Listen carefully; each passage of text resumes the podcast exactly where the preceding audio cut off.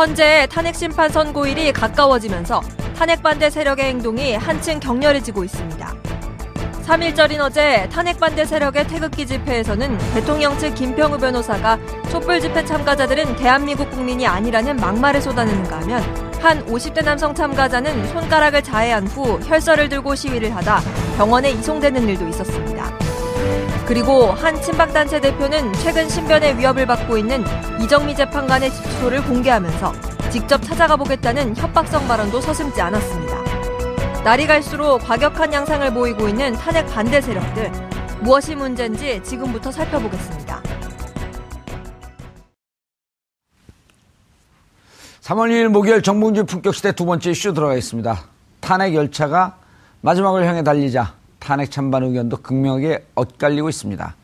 특히 태극기를 손에 든 탄핵 반대 세력들이 언행이 점점 격해지고 있고 어, 우려의 목소리도 덩달아 커지고 있는데요. 어, 이 문제와 관련해서 전문가 모시고 말씀 나눠보도록 하겠습니다. 김능구 폴리뉴스 대표님은 계속 자리하고 계시고요. 김남국 변호사 자리하셨습니다. 안녕하세요. 안녕하세요. 네. 남국은 남쪽 나라, 남한을 뜻하는 건가요? 네, 남영남입니다. 아, 그래요? 예. 그럼 다, 그 별명이 김남한 이렇게 불러도 되나요? 어, 친구들은 이제 사우스 코리아라고. 아. 네. 네. 그럼 김북국은 없어요, 친구 중에? 북국은 없었습니다. 자, 최진봉 교수님 예, 자리하셨습니다. 안녕하십니까? 예. 광화문 현장에 이번 삼일절 말고 예. 그 전주에 한번 나오셨었죠? 그랬죠, 토요일 날. 분위기가 좀 어땠어요? 아, 분위기 너무 좋았습니다. 예. 이게 카메라만 있는 거하고 다르더라고요. 음. 바로바로 반응이 오기 때문에 그럼요. 제가 뭐 열정적으로 얘기를 쏟아낼 수밖에 없는 상황이었습니다. 예. 옆에서 불 질러주시고 저는 활활 타고 이런 상황이었죠. 그런데 이제 그분들만 보면 이제 그게 이른바 이제 또 팬덤에 빠져갖고 그렇죠. 정신 못 차리는 거죠. 그러니까요. 연예인인 것처럼 착각할 뻔했습니다. 예. 알겠습니다. 아 진짜 상황이 심각해요. 이제 그 원래 촛불은 저 정도 숫자가 계속 나왔었는데 네. 그리고 삼월 일일 날은 사실은 비가 오고 또, 이 행진, 행진을 하겠다고 이제, 이른바 이제 탄핵 반대하는 분들이. 그래서 경찰 버스를 딱 놓고 해서 촛불을 들고 있는 분들이 구멍을 못 찾았고 잘 많이 못 들어왔어요. 예. 그래갖고 막 뒤섞이고 그랬는데 사고가 안 나서 정말 다행이에요. 근데 이제 촛불에서 이 태극기에서 이게 이제 분열되는 모습을 보고 많은 사람들이 좀 안타까워했거든. 어제 현장 분위기가 좀 어땠었나요? 저희는 방송 안 하고 직접 보지 못했습니다. 예, 상당히 그 태극기 집회에서 아마 자기 자체적으로는 오백만이다 이렇게 이야기하는데 어, 서울 시민들 한 반은 그쪽으로 가죠. 예, 그거는 뭐 뻥튀기인 것 같고요. 예.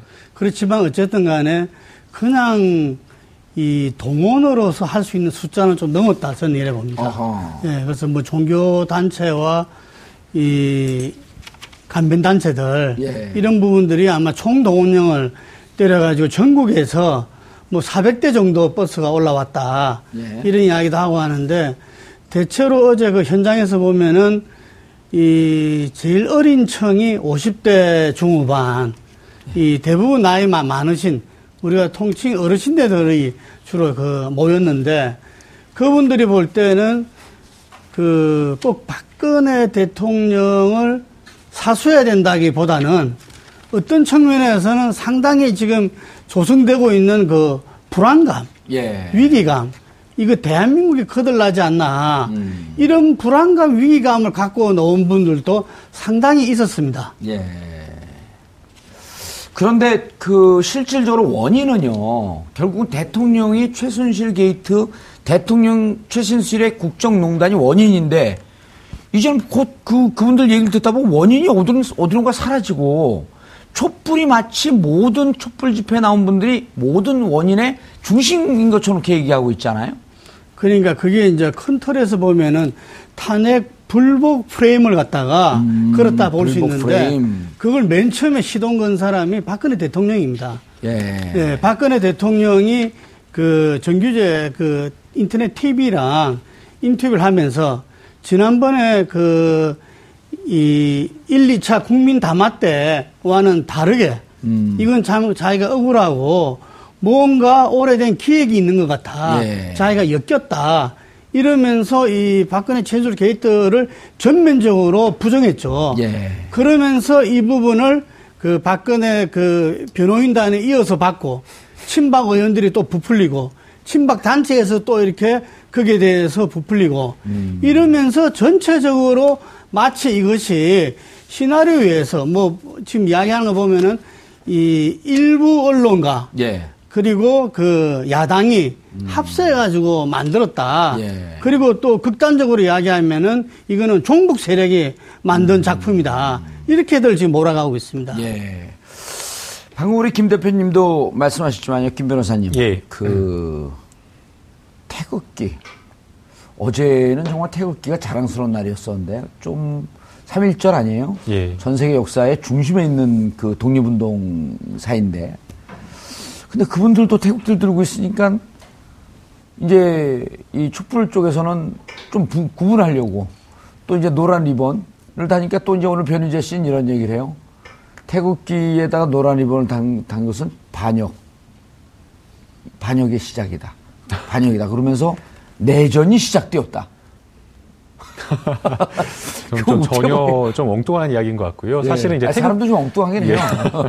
예. 사실은 태극기라고 하는 것이 우리 국민들에게 주는 어떤 자부심이라고 하는 것은 너무 오래된 것 같습니다. 뭐 예. 어제 뭐 삼일절 같은 경우에는 거의 구십 년 가까이 되었고 그렇죠. 역사 속에서 뭐 자부심도 느끼기도 했지만 뭐 또 가까운 뭐 어, 올림픽, 올리, 월드컵이나 올림픽 같은 경우에는 그럼요. 또 상당히 뭔가 자랑스러운 어떤 그런 어떤 의미로도 쓰이지 않았습니까? 이천이 년 월드컵 때는 이 좀 이제 여성들이 자기를 티비에 좀 잡히게 하기 위해서 막 옷도 만들어 입고 그랬는데 그게 태극기 모독죄에 걸린다고 막 얘기도 나오고 그랬었거든요. 네, 그럴 정도로 정말 뭐 세대 간의 뭐 차이가 없을 정도로 그냥 뭐 태극기를 굉장히 사랑했었는데 지금 이 태극기 집회에서 그 태극기를 마치 집회에 뭐 탄핵에 찬 기가 뭐 탄핵에 반대. 반대하는 네. 사람의 어떤 전유물인 것처럼 좀 아. 사용을 해가지고 굉장히 상당히 거부감이 좀 들었습니다. 예. 이런 어떤 거부감이 든 것이 비단 저뿐만 아니라 실제 여론조사를 보니까 해보니까 한 이천칠백 명한테 여론조사를 한 게 있더라고요. 아. 그걸 보니까 그 중에 한 육십 퍼센트 정도가 좀 불편한 감정이 들었다. 라는 그런 취지의 발언을 한 겁니다. 그들이 태극기를 들고 집회 현장에 나온 게. 예. 예. 그러니까 그들이 태극기 집회, 그들이 태극기를 들고 집회 현장에 나온 게 아니라 예. 태극기 자체가 그런 어떤 집회 현장에 아하. 쓰이는 것 자체가 불편한 겁니다. 예.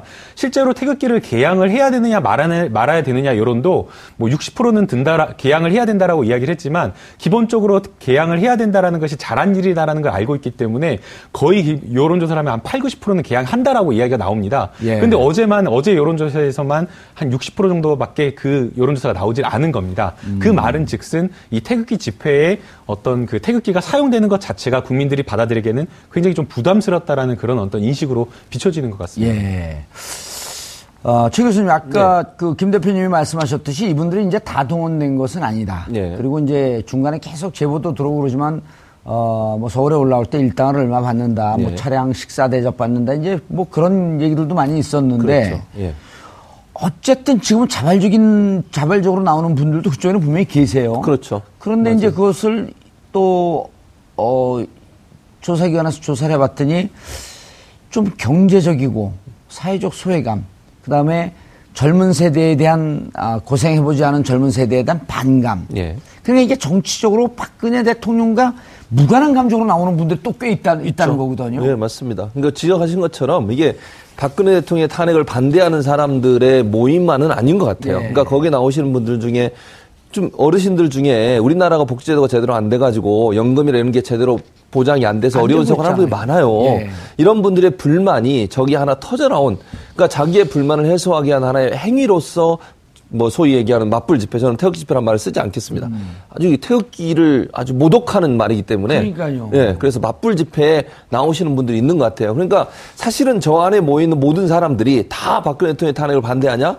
저는 그렇게 생각하지 않습니다. 그러니까 음. 일부분은 뭐 같이 어울려서 나오는 분들도 있고 아니면 사회에 대한 반감이나 아니면 젊은 세대에 대한 반감이 일정 부분 작용을 해서 예. 발걸음을 맞불 집회에 나오도록 만드는 하나의 요인이 됐다고 볼 수 있는 부분도 분명히 있다고 볼 수 있죠. 예, 알겠습니다. 방송에서 예. 주로 예. 보게 되면 맞불 집회, 그러니까 촛불 집회와 태극기 집회를 놓고 마치 경쟁하며 뭐 태극기 집회도 존중해야 된다라는 어떤 그런 취지의 약간 어떻게 보면 기계적인 발언을 하는 경우가 굉장히 많습니다. 그런데 이제 물론 이제 집회, 태극기 집회에 나가는 사람들의 어떤 사상의 자유나 그 집회를 뭐 집회를 보장하는 거는 맞다라고 생각이 됩니다. 그런데 조금 더 들어가서 그런 어떤 형식적인 부분이 아니라 집회에 담긴 내용이나 이런 걸 좀 살펴볼 필요가 있다고 예. 생각이 됩니다. 촛불 집회 같은 경우에는 지금 박근혜 대통령과 최순실 씨가 국정을 논란, 농단한 것, 즉 즉 헌법과 법률을 위반했다라는 그런 부분에 대한 이야기를 하고 있는 것이고, 거기에 더해서 지금까지 있었던 우리나라의 어떤 반칙이라든가 기득권을 음. 타파하자는, 그러니까 새로운 시대로 가자라는 어떤 그런 가치가 담겨 있는 겁니다. 반면 태극기 집회 같은 아니, 그 경우에는 객관적 사실 아니에요. 아니, 그렇죠. 예. 그런데 태극기 집회 같은 경우는 그런 것이 아니라 박근혜 대통령을 구하자, 빨갱이들을 뭐 종북 빨갱이들을 몰아내자, 이런 가치가 담겨 있는 겁니다. 그러니까 대한민국이 발전하고자 하는 변화를 멈추고 법치주의를 소화하고 헌법을 유린한 세력에 대한 어떤 엄단을 하자는 것이 아니라 그걸 막자는 어떤 그런 가치를 담고 있기 때문에, 그 내용적인 어떤 측면을 들어가게 되면 어떤 우리 뭐 다른 어떤 방송에서 기계적으로 뭐 마치 촛불 집회와 태극기 집회를 다 존중해야 된다라는 그런 취지의 발언 자체가 저는 좀 좀 부당하다라는 생각이 듭니다. 그렇죠. 최 교수님, 예. 방송 저, 전공이시죠? 예, 그렇죠. 지금 보면요, 슬금슬금 아닌 척하면서 예. 사실은 최, 태극기 집회와 촛불 집회가 둘 다 올바르다, 예, 예. 둘 다, 둘 다 의미가 있다라고 하는 건 뒤집어서 얘기하면요, 예. 둘 다 잘못했다라고 하는 양시론은 양비론하고 통하는 거거든요. 그렇죠, 맞습니다. 그러면서 사실 이미지 조작을 하고 있는 거 아니에요? 예, 그렇죠. 그러니까 우, 우리는 보, 우리는 안 그랬죠. 예, 우리는 안 그랬죠. 예. 우리는 아주 그 정상적으로 하고 있죠. 예, 정상적인 것보다 좀 훌륭하다고 아, 얘기합니다. 그렇죠. 예, 훌륭하게 하고 있죠. 그러니까 언론이 예. 기계적인 균형이라고 하는 게요. 예. 미국에서는 언론법에서 기계적인 균형을 뺐어요. 그러니까 우리가 볼 때는 기계적 균형이 아주 중요하다고 생각하잖아요. 물론 균형을 잡아야 되는 건 맞아요. 그런데 기계적 균형을 맞추다 보면요, 아. 이런 일이 발생할 수 있어요. 예를 들면 다, 양쪽에 다 의견을 들어서 그렇지 않으면 보도를 못해요. 근데 반대로 얘기하면 이렇게 생각할 수 있잖아요. 범죄자나 아니면 의혹이 있는 사람들 인터뷰를 안 해줘요. 도망당이잖아요, 막. 예. 예를 들면 뭐 의혹이 있어서 언론이 자꾸 가서 반론을 들으려고 해도 얘기 안 해주고 전화 안 받고 아니면 인터뷰도 안 해줘요. 예. 그러면은 기계적 균형을 맞추려면 그런 내용은 보도를 못 하게 돼요. 아하. 그러니까 도리어 이것이 언론의 자유를 침해한다고 해서 미국 연방통신위원회에서는 기계적 균형이라는 규정 자체를 빼버렸어요. 그게 도리어 언론의 자유를 침해한다고. 그러니까 기계적 균형이라고 하는 게 어찌 보면요, 좋은 의미를 갖고 있지만 기계적으로 균형을 맞추려다 보면 한쪽으로 치우친 정보, 그러니까 예를 들면 어떤 사람이 자기 의사를 얘기 안 하거나 자기 의사를 적극적으로 표현하지 않는 사람이 있을 경우에, 또 상대방이 음. 있을 경우에는 다른 비리에 관련된 것도 보도를 못하게 되는 부작용을 낳게 되거든요. 아, 그렇네요. 그래, 그래서 기계적 균형이라는 요소를 빼버려서 예전에 있었어요, 그게. 음. 근데 어, 미국에서도 연방통신위원회에서 그 부분을 제거하고 언론의 자유를 충분히, 대신 반론권은 보장해줘라. 예. 그런데 반론권을 보장해줬음에도 불구하고 적극적으로 자기 생각을 얘기하지 않거나 나와서 의사를 표현하지 않을 경우에는 그걸 무시하고 의혹이 있는 부분만으로도 보도가 가능하도록 만들어놨죠. 예. 아니, 언론의 입장에서요, 진실을 예. 추구한다라고 하는 것이 언론의 생명인데, 그렇죠.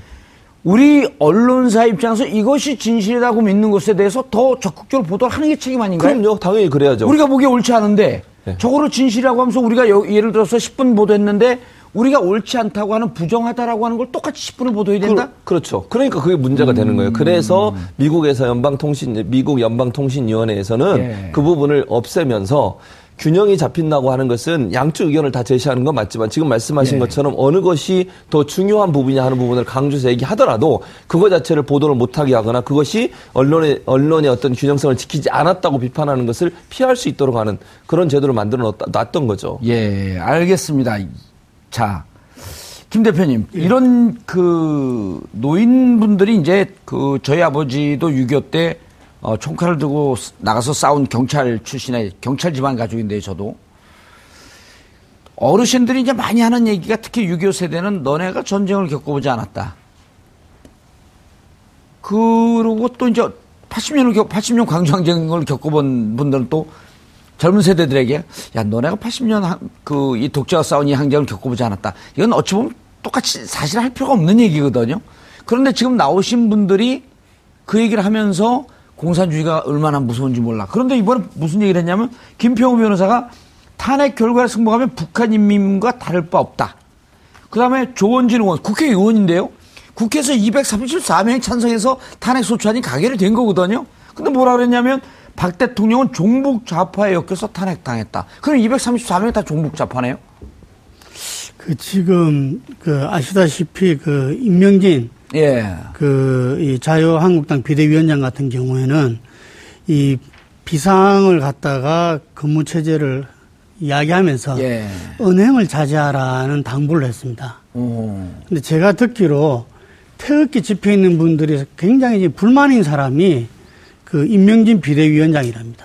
아. 왜냐하면은 이 자유한국당에서 거당적으로 이렇게 합세를 해야 이게 더 이렇게 불을 뿜을 건데, 자유한국당에서는 지금 이제 조원진 금방 말한 조원진. 조원진은 윤상현 의원, 뭐 김진태, 그, 김진태 그리고 네.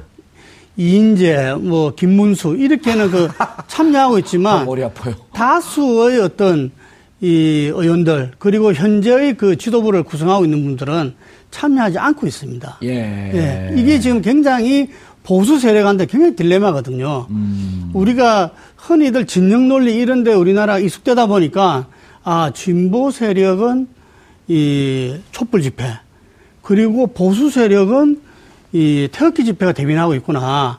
그래서 마치 이것이 비등비등한 것처럼 느낄 수 있는데 음. 실제로 보면 전혀 그렇지 않습니다. 예. 예, 이게 보수 세력 전체적으로는 뭐 어떤 조사에서는 뭐 이 탄핵에 찬성하는 경우가 칠십구 퍼센트, 팔십 퍼센트 이렇게 그렇죠. 나타나고요. 고정적으로 안 바뀌고 있잖아요. 예, 여기에서 또 중요한 게 보수 세력에서도 음. 이 탄핵 찬성이 배가 높습니다. 이게 음. 그런데도 불구하고 사람들한테 그런 착시 효과가 있는 거거든요. 그래서 이 부분들을 보다 더 하려면 이 자유한국당을 끌어들여야 되는데 예. 자유한국당에서 지금 비대위를 구성하는 분들이 뭐 이 김문수 의원 이 전 지사 같은 경우도 비대위원이지만 참여하고 있지만 이 비대위의 어떤 중심은 지금 이제 참여하지 않고 예. 있는 겁니다. 그래서 이 부분에 대해서 굉장히 불만이라고 이렇게 음. 이야기하는데 국민들이 볼 때 현재 그 보수 세력이 예. 이 태극기 집회가 보수 세력을 대표하는, 대변하는 게 아니다. 음. 이 사실이 굉장히 중요한 것 같습니다. 그렇죠. 그리고 그분들이 지금 유포하고 있는 게 티비를 타고 방송이 되고 그 방송이 된 것을 또 노인정을 중심으로 퍼져나가는 이게 좀 잘못된 정보가 계속 유포되고 있는 거 아니에요? 예, 예. 예. 아까 제가 말씀드린 대로 박근혜 대통령이 시동을 걸고 음. 그것이 친박 의원들 그리고 태극기 집회 그리고 이른바 이제 극우 보수 세력들. 예, 변호인단. 예. 그리고 친박 단체 이런 부분에서 재생산을 시켜가지고 예. 이 부분들이 지금 이제 보면은 뭐 에스엔에스 상에도 뭐 난리 났어요. 음. 예. 아니 근데 저는 이 거기 나와서 자꾸 얘기하는 게 대통령 한 푼 안 받았다 이걸 계속 얘기하거든요. 예. 뇌물죄 아, 한 푼 안 받은 거 맞아요. 두 푼 받았죠. 그렇죠. 그리고 뒤로 받았잖아요. 다른 사람을 통해서. 네. 근데 이 뇌물죄 건 같은 경우 헌재 사실은 특검에서 자료가 넘겨 넘어가질 않았어요. 음. 그러니까 사실은 특검에 특검에서 자료가 안 넘어갔기 때문에 직권 남용이라고 하는 부분이 사실은 헌재 심판에서 중요한 영향을 미치고 있는 요소인데 물론 뇌물죄도 예. 다뤄지는 요소이긴 하지만 그런데 이 얘기는 전혀 안 해요. 직권 남용에 대해서는 한 마디도 안 하잖아요. 나와가지고 예. 거기 맞불 집회 나와서 선동하는 사람들 얘기 들어보면요. 한 푼 안 받았다는 얘기밖에 안 해요. 지금 뇌물죄 고려 대상 아니잖아요. 그러니까요. 네. 그러니까 말이 안 되는 거죠. 그러니까 음. 헌재에서 중요하게 고려하고 있는 내용도 아닌 걸 가지고 자꾸 헌재 재판에 그게 중요한 요소로 작용한 것처럼 선동을 하면서 예. 헌재에서 탄핵이 인용되면 그거 자체가 불법이라는 둥 그걸 하는 사람이면 나쁜 사람이라는 둥 협박까지 하고 이런 식으로 하는 것이 과연 정치인으로서 법률가로서 해야 될 일인가. 예. 제가 지신가 할 뻔하다가 일인가로 말을 바꿨습니다만. 잘하셨어요. 그런 식으로 하면 안 된다는 거죠. 예, 그, 그런가요? 사실. 근데 이제 어제 저는 그 그림으로만 봤는데, 예. 방송하다가 그림으로만 봤는데, 야, 이 박정희 유경수 여사 네. 만장 사진, 그 다음 박근혜 대통령, 아니, 박근혜 피의자가 됐죠. 예. 그 만장 사진, 이거 보면서 어디 무당들이 구타는 줄 알았어요. 어, 그 사진 보니까, 아니, 예. 그걸 객관적으로 이렇게 보는 분들이, 그렇죠. 우리 주위에 계신 아주머니들이, 어, 그거 보니까 섬뜩하더라는 거예요. 네. 그러니까 그거는 결국은 박근혜 대통령을 살려내기 위해서 예. 지금 돌아가신 두 분을 죽지 않았잖아요. 그렇죠. 정치적으로 예. 정치적으로 살려내기 위해서 돌아가신 두 분을 또 끄집어내는 거죠. 그러니까 이미지 이게 예. 제가 볼 때는요. 합리와 논리와 법치가 아니라 예. 이미지로 하는 거예요. 정치적으로. 예. 그러니까 그 선동이 그래서 저는 선전선동이라고 생각합니다. 거기 예. 맞불 집회에 나와서 발언하시는 변호사든 정치인이든 선전선동을 하고 있는 상황이기 때문에 이거는 논리적이거나 법리주의가 통하지 않는 상황이라고 볼 수 있겠죠. 예. 저는, 김 변호사님. 예, 저는 이제 김평우 변호사님 말씀 들어가시기 전에 네. 도대체 그 변호사님들도 그렇고 김평우, 서석구 이분들은 완전히 이제 팬덤이 빠졌고 한 오십 대 된 아주머니들하고 막 선글라스 끼고 사진 찍으려고 난리가 났어요.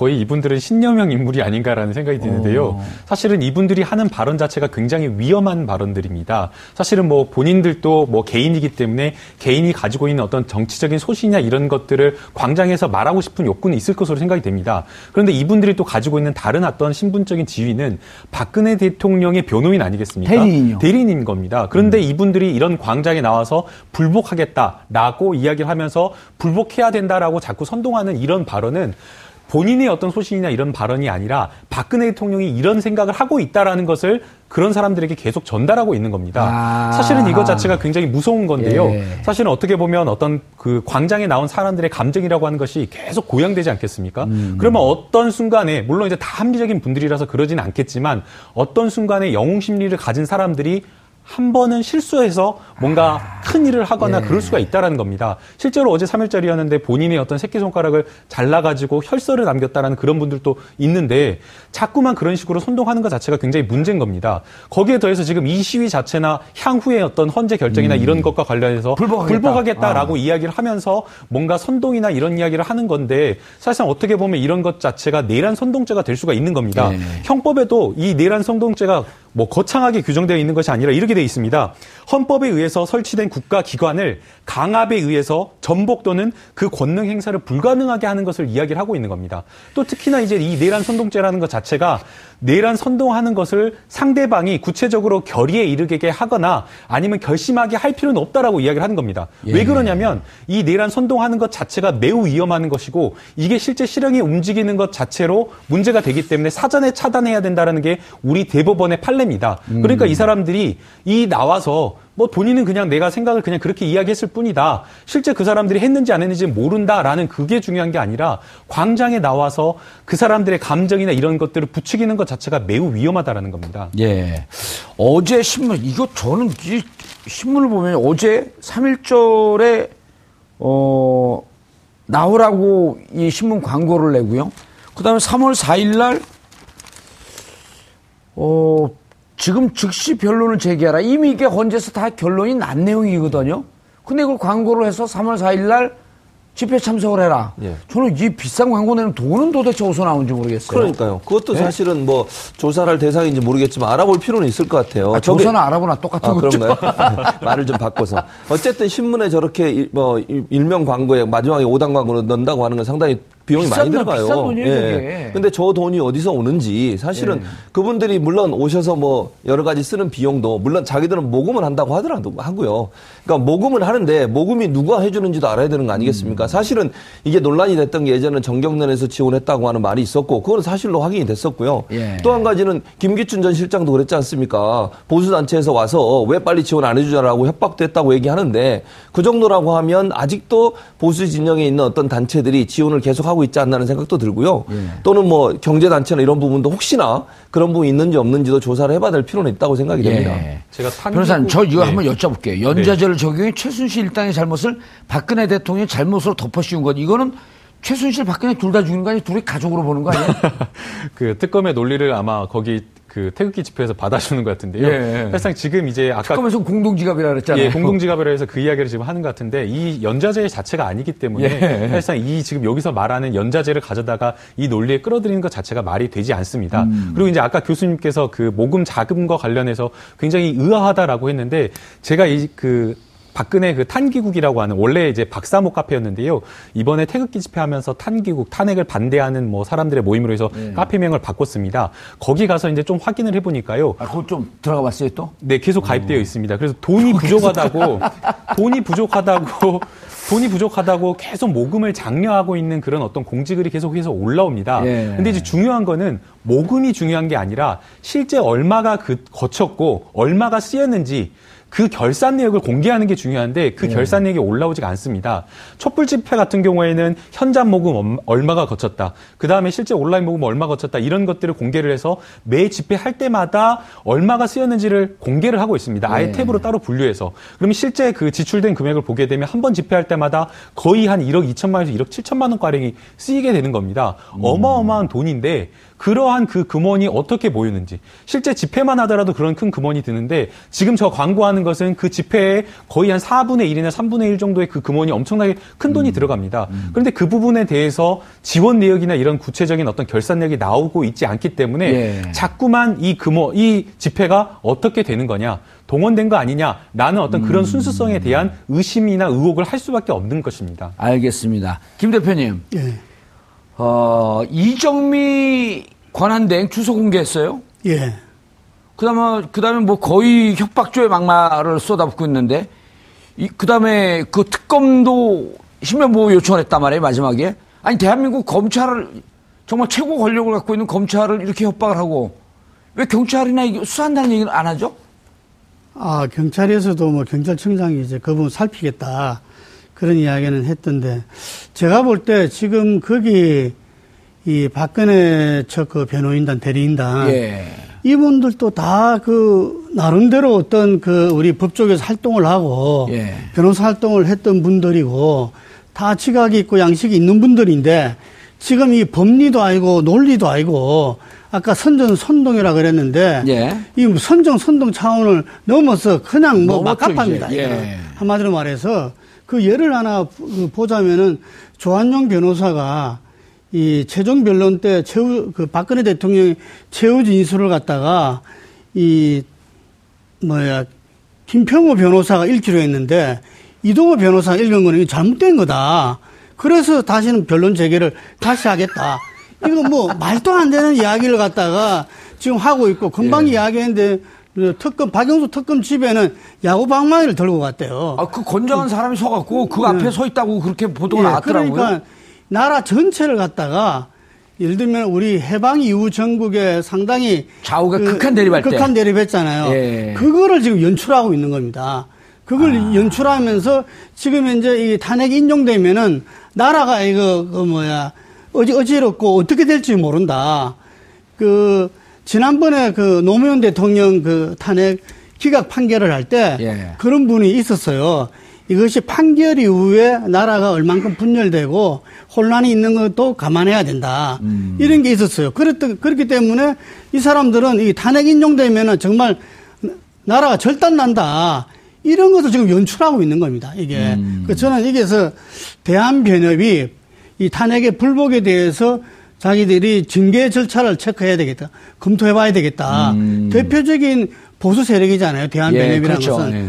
그리고 경찰도 좀 더 적극적으로 맞습니다. 나서야 됩니다. 이런 예. 부분들에 대해서 여러 가지 부분들 지금 현재 막가파식으로 하고 깽판이는 식으로 이러한 부분들에 대해서 우리나라 그 법치주의의 경찰이 음. 지금은 너무 소극적이라 볼 수 있습니다. 그러니까요. 보다 더 마치, 적극적... 조, 마치 조장하는 것 같아요. 예, 느낌이. 보다 더 좀 적극적으로 나서서 음. 이 부분들을 갖다가 이, 이 사람들의 어떤 연출, 예. 이 사람들이 만들려고 하는 깽판, 예. 이 부분에서는 많은 사람들, 우리 대한민국 국민이 그렇지 않습니다. 저는 음. 이게 나중에 아마 탄핵 인용되더라도 큰 혼란은 저는 없을 거라고 없을 봅니다. 거다. 조사에도 예. 보면은 인용됐을 때 거의 팔십 퍼센트가 수용하겠다. 음. 이래 놓는 거거든요. 그리고 예. 이들이 자유한국당이 지금 또 거당적으로 합세하지 않습니다. 예. 인용되더라도 자유한국당도 보수 세력으로서 국민들 지지 속에 살아야 되기 때문에. 예. 예. 알겠습니다.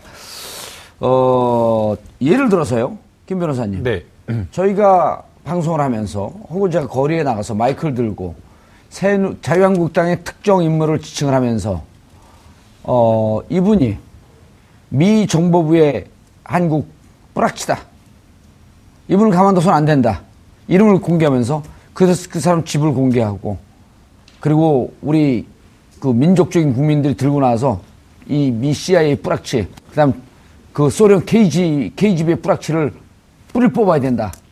이러면 저 어떻게 될까요? 바로 구속시켜야죠. 바로 구속이죠. 전까지 쭉 올라가는 거예요 또. 근데 이게 단순하게 그냥 어떤 일반 개인이나 사인에 대해서 그렇게 하는 것도 바로 구속이지만 예. 이 지금 사안이 더 문제되는 것은 이정미 재판관은 헌법기관입니다. 그다음에 박영수, 박영수 특검 특검도 역시 마찬가지로, 물론 이제 특검 기간이 끝났긴 하지만 우리 사법부의 검찰 권력, 그러니까 사법 정의를 실현하는 특검 아니겠습니까? 예. 그런데 이런 사람들에서 한다라고 하는 것은 결국에는 우리의 어떤 법치주의라고 하든가 아니면 사법부의 권능 자체를 폭력이나 강압에 의해서 막겠다라는 거기 때문에 단순하게 협박이나 이런 것을 훨씬 더 넘어선다라고 그럼요. 볼 수가 있는 겁니다. 이건 그리고 진짜 신체적인 위해를 가하고 있는 거거든? 그러니까 신체적인 위협을 넘어서서 우리 국가가 가지고 있는 음. 시스템, 헌법적인 권능을 무너뜨리겠다라고 하는 것이기 때문에 굉장히 위험한 것입니다. 지금 거기 친박단체에서 팟캐스트에서 이정미 재판관의 주소, 집주소를 이야기하고 심지어는 집주소뿐만 아니라 잘 가는 뭐 슈퍼마켓, 어허. 미용실 이런 데를 다 이야기를 하는 겁니다. 근데 아까 이제 김능구 대표님께서 말씀하신 대로 뭐 야구 방망이를 들고 있다라는 것에 대해서 굉장히 많이 비판을 하고 경찰에서 수사를 하겠다라고 하니까 또 교묘하게 말을 바꿔가지고 슈퍼 가가지고 그냥 단체로 아이스크림이나 슬쩍 먹고 와라. 미용실 가가지고 인상 쓰고 약간 뭐 하라. 라는 식으로 하면서 또 어떤 협박이나 이런 것들도 법률적으로 피해가는 좀 방법으로 아... 뭔가 위세를 보이려고 하는데 더 악질적이라고 말할 수밖에 없는 겁니다. 야, 그렇기 그거는, 때문에. 그거는 예를 들어서 음식점에요. 반대파 음식점의 조폭들이 반대파 음식점 개업하면 요즘 가서 못 때려부시거든요. 그런데 여름에 이런 그 문신 잔뜩 있는 사람이 그 음식점 갖고 인상 빡빡 쓰면서 여기 단무지 하나 더 주세요. 짜장면 먹고 세 시간 앉아있고. 그건 똑같은 폭력인 거죠. 똑같은 폭력인 거거든요. 사실은 그렇기 그게. 때문에 지금 검찰, 경찰이나 뭐 검찰에서 이렇게 미온 쪽으로 대응할 것이 아니라 아까 제가 말한 대로 사람의 감정이라고 하는 것이 선동에 의해서 에스컬레이트 될 수가 있는 겁니다. 예. 그럴 때 에스컬레이트를 끊어줄 수 있는 거는 이것에 대한 수사, 아하. 철저하게 수사를 해서 이 사람들의 어떤 기복이나 감정이 더 넘쳐나는 것을 막아야 된다는 저는 생각이 예. 듭니다. 최 교수님. 예. 더 이 상황을 누군가가. 예. 아, 정말 그대로 놔둬서 좀 더 사고가 나기를 바라는 그런 연출하고 싶은 그런 누군가가 있진 않을까요? 어, 없었으면 좋겠습니다. 예. 저는 예. 왜냐하면 이게 불행한 사태가 일어나면 불행한 사태죠. 그렇죠. 어. 그리고 이게 뭐 집회 현장에서 특히 아무리 조그만 일이라도 충돌이 일어나게 되면 그게 점점 커지잖아요. 저 어제 저희들 방송 예. 봤나요? 못, 못 보셨죠? 예, 자기가 나올 때만 보죠. 아, 그렇죠. 아니, 어제 지나가는데 태극기 예. 든 한 육십이 넘은 아저씨가 제가 어제도 얘기를 했는데 예. 저를 알아보고 어, 아저씨 이리 와봐요. 그런 저더러 예. 예. 격앙된 목소리로 예. 지나면서 태극기를 저를 탁 치더라고 제 얼굴을요. 그거 폭력인데요? 아니, 제가 안 맞았죠. 싹 피했죠. 아, 그러시고 잘하셨습니다. 예. 제가 또 무술인이니까 그러니까, 싹 피했죠. 예. 그러니까 그런 식으로 예를 들면 어찌 보면 그런 분위기를 조장하는 것도 예. 어제 보셨지만 어제 제가 거기 그 어, 뭐죠? 탐기국에서 일부러 화면과 스피커를 촛불 집회하는 쪽으로 틀어놨잖아요. 그러니까 이쪽 또 촛불 집회에서는 부부젤라로 또 막 그렇게 했었죠. 그러니까 결국은 그런 분위기를 자꾸 조성하는 거잖아요. 예. 약 올리고 뭐 뭔가 폭력적 행위를 유도하려고 하고 이런 모습을 예. 보여주는 건데 자기들의 의견을 주장하는 건 좋지만 그게 상대방의 폭력을 유발시키려고 하는 의도적으로 그런 걸 이끌어내려고 하는 것 자체가 참 사고, 사고가 치열하죠. 나게 하려고 하고. 그렇죠. 예. 그러면 변질이 되잖아요. 음. 촛불 집회 지금까지 오랫동안 평화적으로 잘 해왔는데 데 예. 거기에 뭔가 흠집을 내는 의도를 갖고 한다고도 볼 수 있겠죠. 경찰청장이 이 정도면은 정말 그 저는 한번 의도가 의심될 정도로 지금 적극적으로 안 나서고 있는 거거든요. 어제 같은 경우는 이제 그 어젠 정말 사고 나면 큰 사고 날 뻔하니까 경찰 차벽을 쳤는데 저는 그 이전에 왜 청와대까지의 행진을 만약 했으면 더 외곽으로 돌아가는 길을 이렇게 잡아줘야지 마치 부딪히는 상황에 경찰은 할 일 다 했다. 이렇게 쇼만한 것처럼 보이거든요, 어제도. 어제도 일촉즉발의 사, 일촉. 즉발의. 즉발의 상황이 많이 있었어요. 말씀하신 대로 가장 위험한 순간이 그 시간, 그러니까 겹치는 시간. 그 태극기 집회가 집회를 끝내고 핵질을 끝내고 나가는 시간과 촛불 집회가 촛불 집회를 시작하는 시간이 굉장히 위험한 시간이었습니다. 그렇죠. 특히나 뭐 행진 방향이라든가 이런 부분은 물론 그 촛불 집회가 태극기 집회가 하는 그 행진 방향에서 행진을 하지 않지만 촛불 집회에 참여하는 사람들은 태극기 집회의 그 행진 방향을 통해서 올 수밖에 없기 때문에 그렇죠. 사실상 굉장히 위험한 상황이었기 때문에 경찰에서의 대응이나 이런 것들이 훨씬 더 보다 적극적이고 아예 원천적으로 태극기 집회와 촛불 집회의 어떤 동선이나 이런 것들을 분리하는 정도의 적극적인 노력을 했어야 되는데 맞아요. 그런 부분이 없었기 때문에 사실상 조금 어떻게 보면 보이는 어떤 예견되는 그런 위험이나 이런 것들을 조금 방관한 것이 아니냐라는 어떤 그런 비판을 좀 받게 되는 것 같습니다. 예, 알겠습니다. 그 우리 최 교수님, 아, 최 교수님은 이제 뭐 특별한 그 어, 인용이 돼도 뭐 특별한 문제는 좀 없을 거다 그런데 지금 많은 분들이 이제 우려의 수준이 이제 도를 넘었어요. 정부에서 좀 나서야 되는데 이럴 때 황교안 권한대행은 대통령 노름 그만하고 담화도 좀 발표하고 그래서 이 국민들을 좀 자제도 좀 시키고 어, 폭력적으로 가는 지금 이제 촛불은 보면 뭐 저희가 어느 쪽으로 마음이 가서 그런 게 아니라 촛불은 보면은 지금 십팔 차 하는 동안 폭력이 없었거든요. 근데 지금 이제 태극기를 들고 하는 탄핵 반대하는 분들은 아주 자주 이렇게 좀 폭력적인 행동이 좀 보이고 그러는데 정부가 좀 그런 부분에 경찰뿐만 아니라 좀 적극적으로 나서야 되는 거 아닌가요?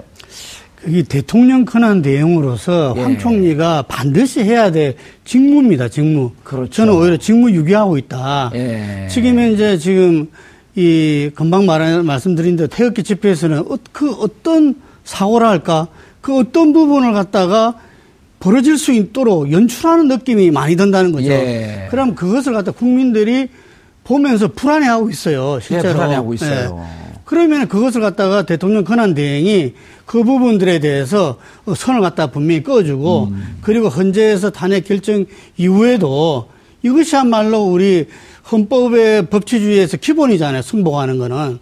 그렇게 좀 해주셔야 된다 생각을 하고 또 한편으로는 좀 각 정당에서 원내대표들이 예. 구두로는 그때 합의를 했습니다. 헌재 결정 승복한다는 것을. 예. 하지만 그 부분들을 갖다가 좀 더 그거는 퍼포먼스를 좀 해도 됩니다. 그건 국민들한테. 예. 제 정당이 그걸 갖다 해야 되는 거고 또 한편으로는 지금 이제 그 대선 주자들 어차피 지금 그걸 벌어지면 다음 책임져야 될 분들이 대선, 대선 주자들이잖아요. 예, 예. 대선 주자들도 개인적으로는 다 승복한다고 그래요. 음. 그럼 자기들이 대선 주자들이 지금 해야 될 일은 그걸 국민들한테 보여주는 겁니다. 음. 예, 국회에서 예를 들면 제 정당 대표와 그리고 대선 주자들이 함께 예. 우리 그 이 탄핵 결정 이유를 갖다가 염려하면서 수용하자. 예, 예, 이런 예. 부분들이 꼭 필요한 시점이라고 봅니다. 예, 알겠습니다. 아, 삼일절 구십팔 주년 우리 민족의 가장 자랑스러운 역사이며 전 세계 독립운동사의 기념비적인 기록입니다. 당시 삼일 독립운동은 전 세계 식민지 민족의 가슴을 불태웠으며 아시아 전역으로 독립운동을 확산시키는 계기가 되었습니다. 그런데 이런 자랑스러운 역사의 현장에서 우리 국민은 둘로 나뉘었습니다. 탄핵 찬성과 반대로. 다행히 어제 충돌이나 불미스러운 일은 일어나지 않았지만 어제 하루만큼은 우리 선조들께 얼굴을 들 수 없는 그런 하루였습니다. 이 원인을 제공한 세력들에게 원망의 말을 쏟아내고 싶지만 그래봐야 또다시 끝없는 갈등만 되풀이될 뿐입니다.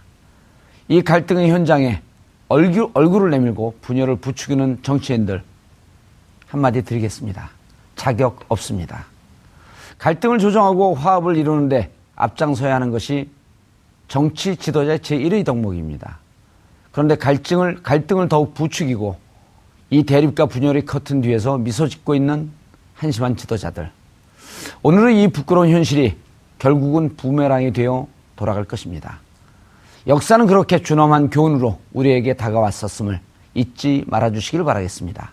삼월 이일 목요일 정봉주의 품격시대 마치겠습니다. 감사합니다.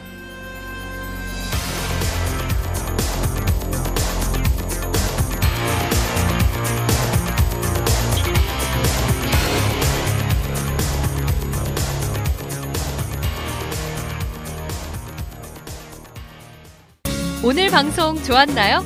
방송에 대한 응원 이렇게 표현해주세요.